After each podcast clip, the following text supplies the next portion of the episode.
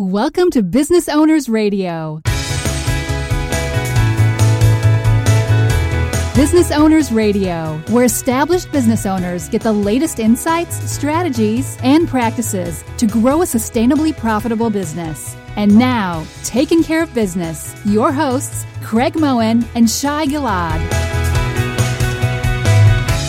Welcome to Business Owners Radio, episode 90.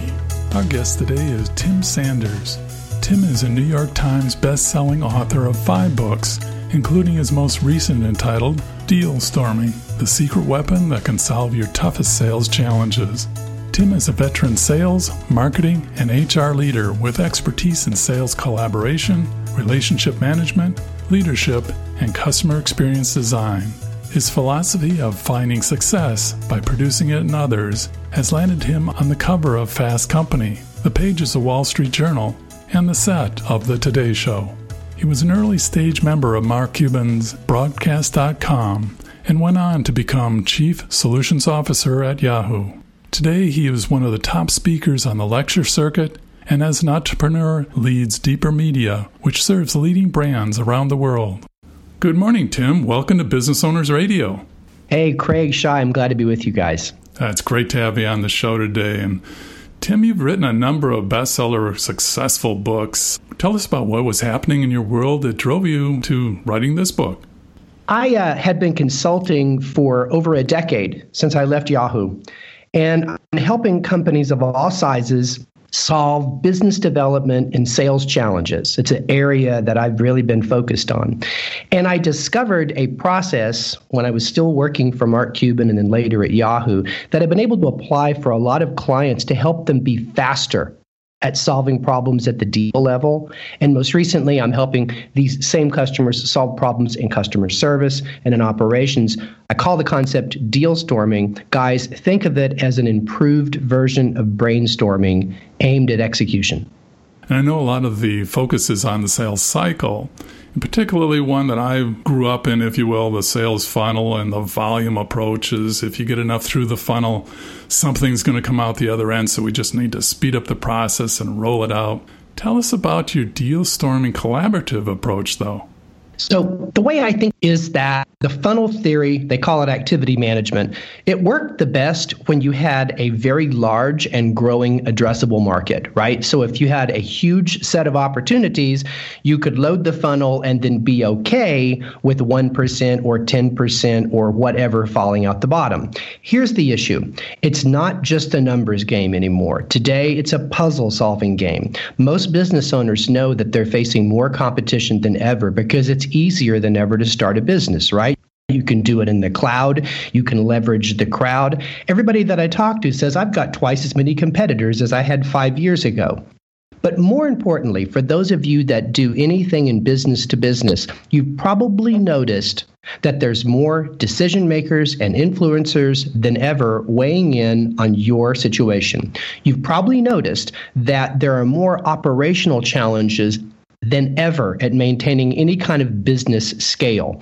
So when I think about the funnel, I think that we've got to be more strategic about moving into that funnel, or as some sales leaders call it, the pipeline, and finding those game changing opportunities and using collaboration to win those opportunities because what it does is it creates a unique culture at your company, regardless of your size, where everybody learns that when they get stuck in any kind of challenge, you don't go down alone. And I think that defeating that lone wolf culture is so important.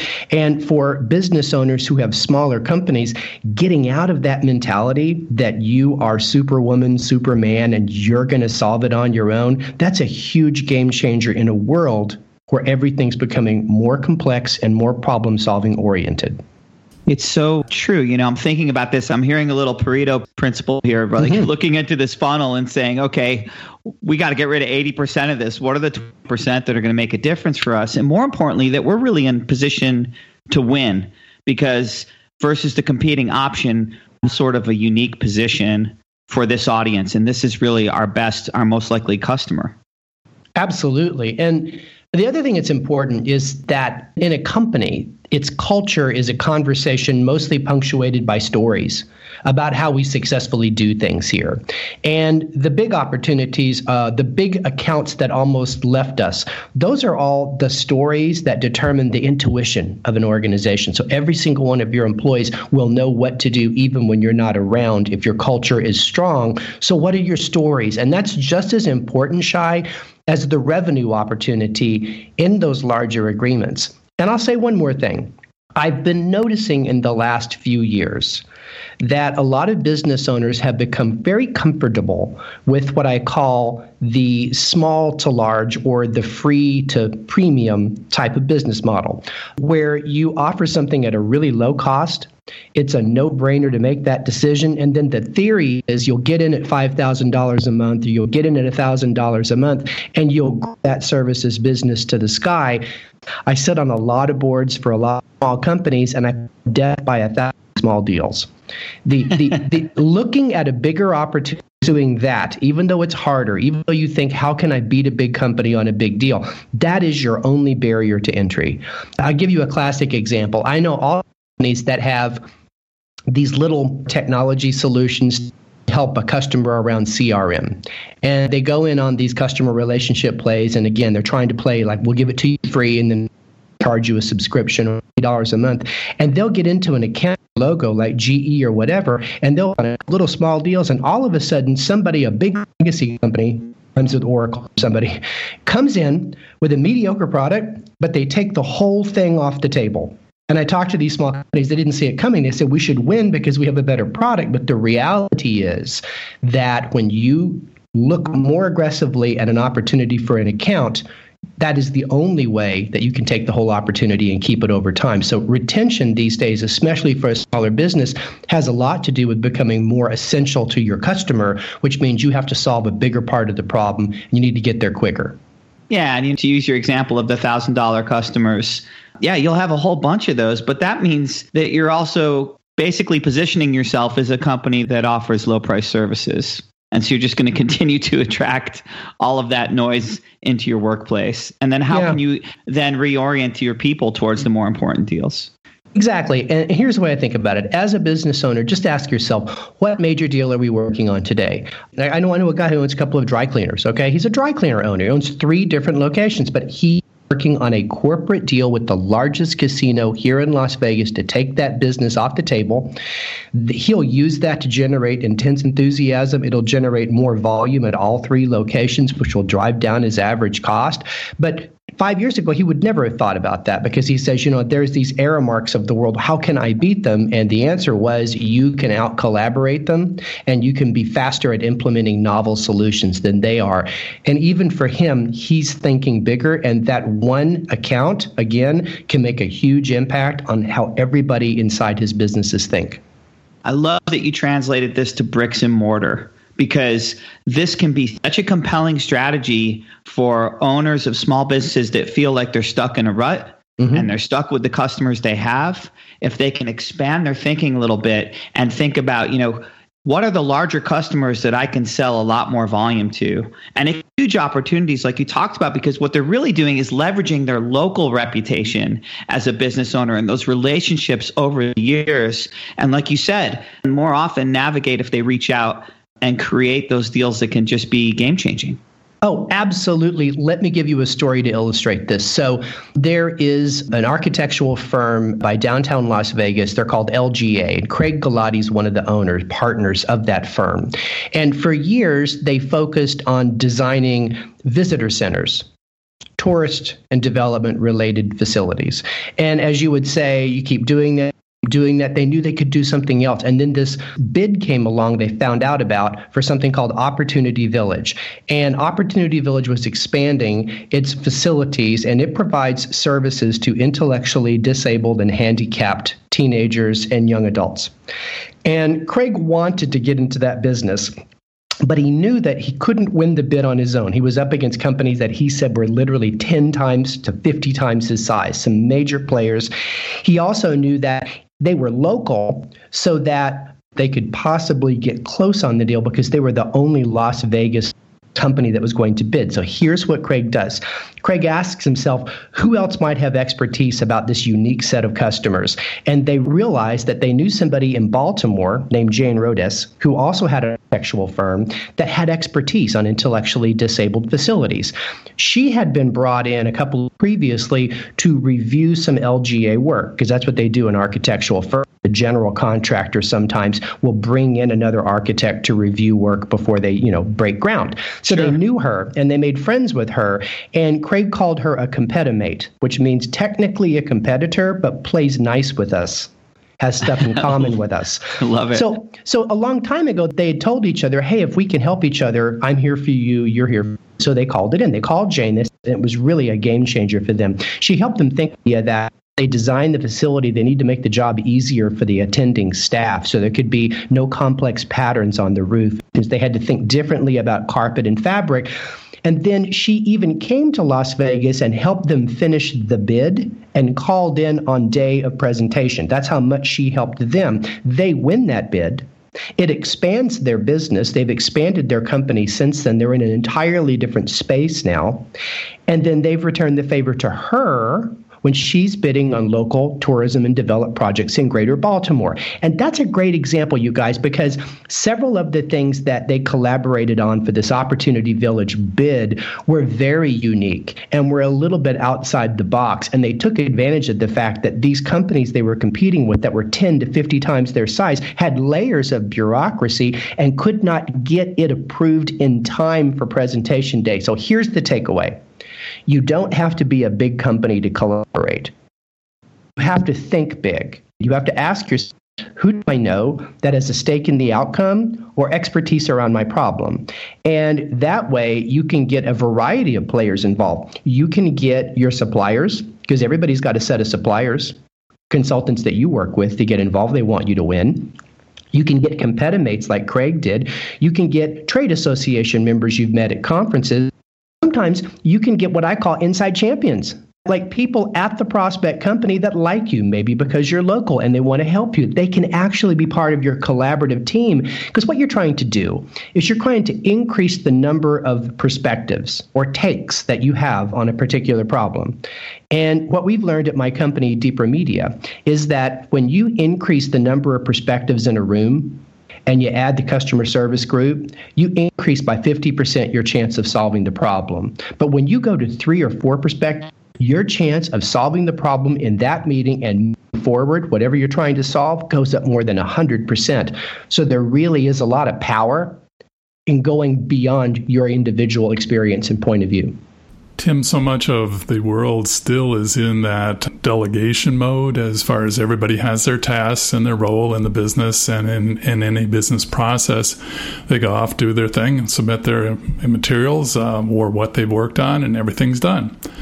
In this highly competitive environment that reality is bringing to us, how does one stem that tide from this self sufficiency into this culture of teamwork and collaboration? What kind of steps would you recommend? So, 30 years ago, success in business was about process forming, right? You create process, you delegate, you streamline it, you got a sales funnel, you've got a delivery fan, you know, all these processes. Today, success comes from problem solving. Every process you've ever built in the last 50 years is being disrupted by something, and not just technology, folks. So, you have to think differently. So, think about this delegation model. I that a lot of times owners confuse line work with teamwork. Let me illustrate. You go to a restaurant, the host seats you, the server takes your order, the cook makes the server brings it to you, the busboy clears the table, the host takes your money on the way out the door. Folks, that's not teamwork, that's line work, okay? And in a perfect world, it works, okay? Teamwork is when the busboy that the food's been under the lamp too long, so he expedites it to the customer. That is teamwork. And that type of culture in a restaurant will produce remarkably better service. You see it all the time in the better restaurants you visit. We've got to hire people that have a team oriented approach. And I've got a little trick for you if you're a and you say, well, I want to hire people that are more likely to collaborate than just focus on doing their job. When you're interviewing a ask the candidate what they volunteered for in their last job, maybe a project that was important they were asked to help on. It was especially say for sales or service people. If the salesperson looks at you with cold eyes and he says, I never did that, I was down crushing my numbers. If she looks at you and says, I was never asked, or I was asked, but I was too busy, this is a person focused only on their job. You want someone who has a history of volunteering. Here's why those that volunteer are better at building teams because they build reciprocal relationships in an organization. Boy, did I learn that my first day at Yahoo. So I worked for Mark Cuban at his startup in Dallas, the one he sold to Yahoo for all that money, you know, back in 1999. And then when I got to Yahoo, it was like a scene out of Clueless first day in the lunchroom. Everybody was sitting in cliques. So the engineers were over in a table with their dog and their propellers, and the salespeople were over in a table and the marketing. So I made a decision that day that just changed the arc of my career. I decided that I would every single day I sat my trade down at a new table, met a new group. I found opportunities to help them on something do a little research, network them with somebody they were trying to talk to in the finance group that I knew, help them with the PowerPoint presentation on a budget review. I learned this trick, you guys, of what I call feeding the favor economy. Because in every organization or in every local community, there's a favor economy we feed by helping people out because we can't nothing in return. And when you feed that favor economy, what you're doing is building a collaborative web. Just like Craig had with Jane, you've got this node you can reach out to when you get stuck and find somebody with a fresh take on your problem. It doesn't just come out of the blue. You got to build those relationships long before you need them. Coin the old phrase. So I think that's the secret in changing not only how we hire, it's also the secret in changing how we lead and how we think about teamwork and how we think about what we invest in in the relationships. Yeah, it's reciprocity in action. You know, I think we all build our networks in different ways. And when was the last time you just reached out to one of your connections to see what you could help them with? Oh, absolutely. I love that every Friday, and I do this every week I can. Every Friday, I somebody I haven't talked to in a year or two get them on the phone. I love to get them on video Skype. You guys, I'm so into video right now when we're doing something live so we can see each other, screen share, etc. But I get them on the phone and I ask them, "What are you working on? You're excited about? Tell me about your wow project." And I mostly listen. And I listen for the needs to help. And by the way, even if you don't find an opportunity to help that old friend you haven't talked to for a few years, Adam Grant, the author, calls it a dormant connection they bring energy to your day.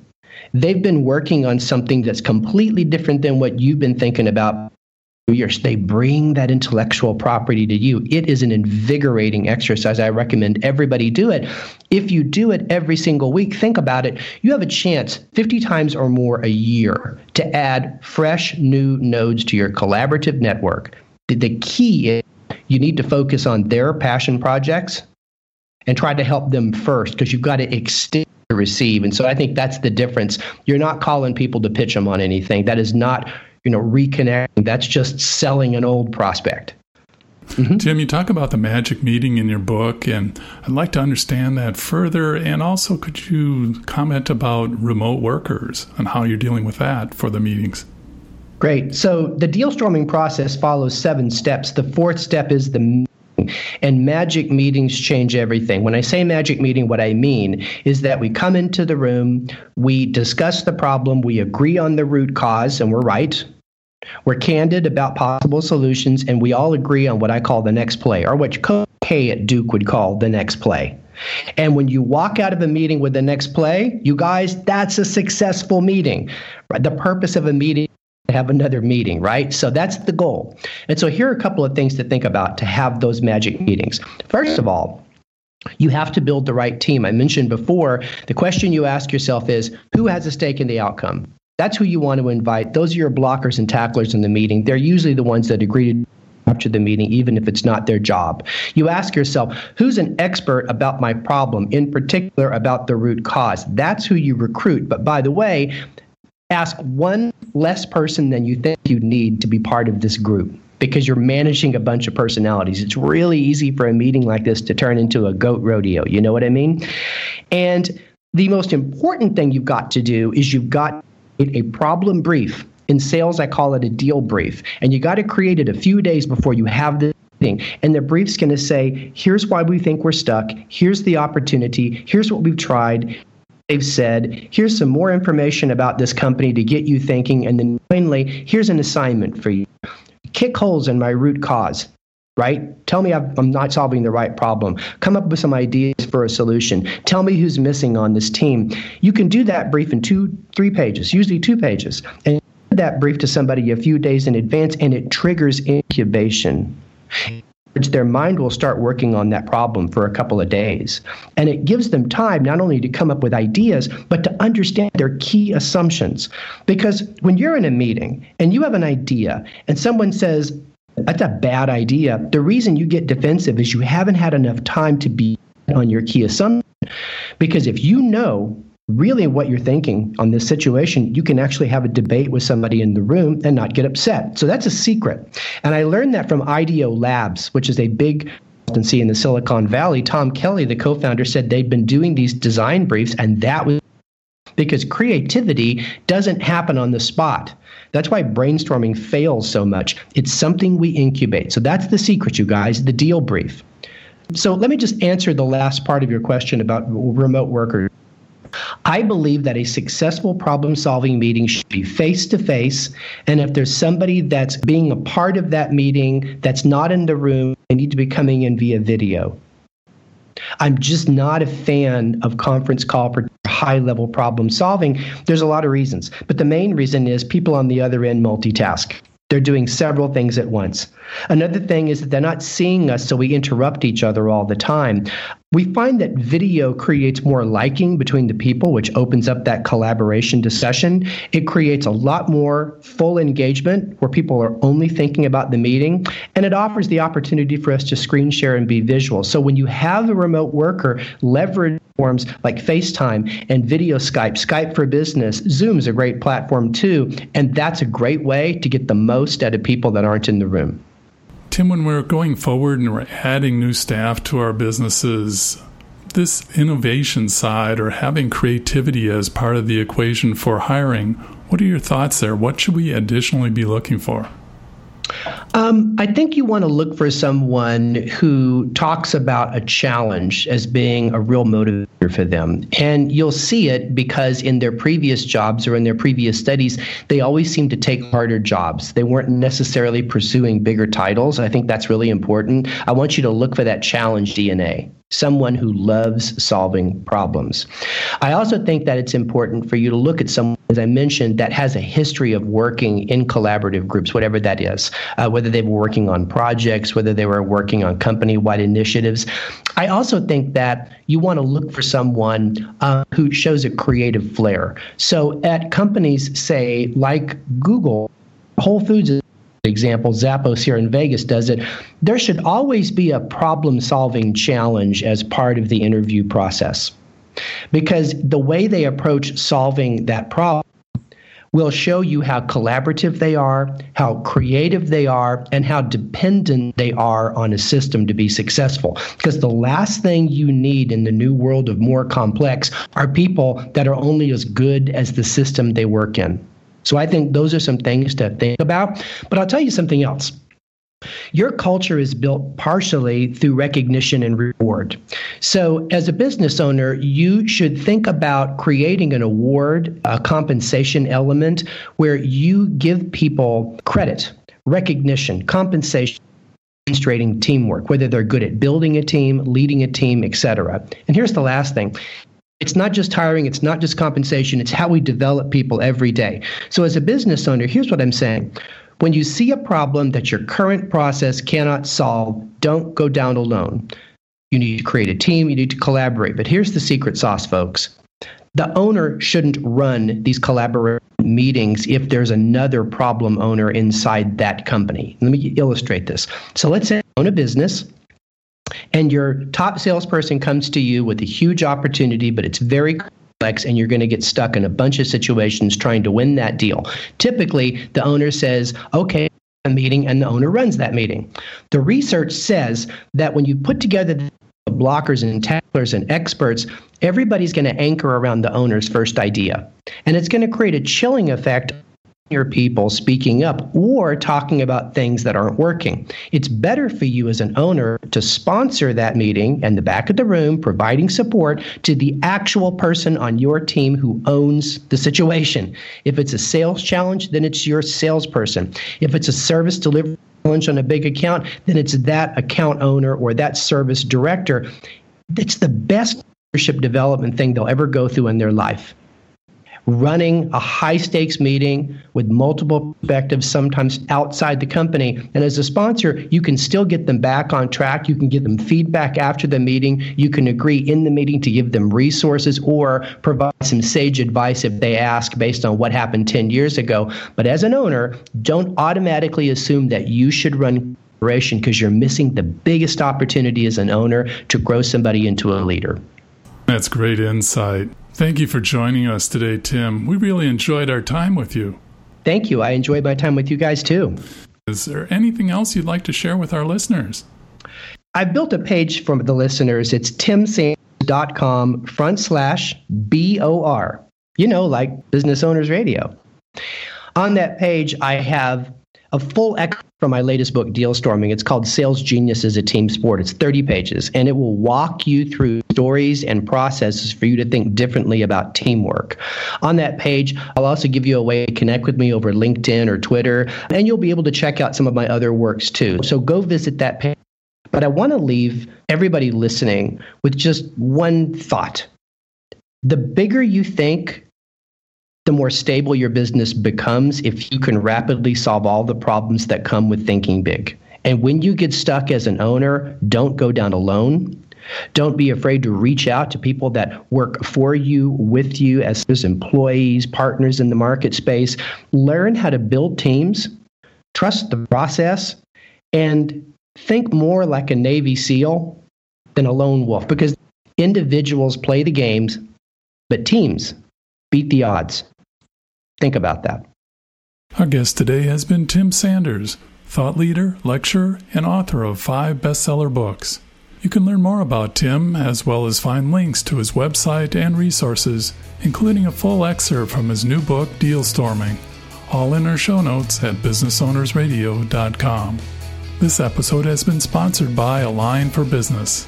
That's aligned, the number four, business.com. Thank you for joining us on Business Owners Radio. We hope you enjoyed today's show.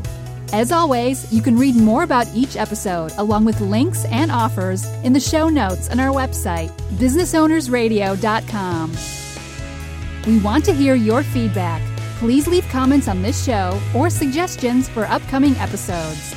Tell your fellow business owners about the show, and, of course, we would love the stars and comments on iTunes.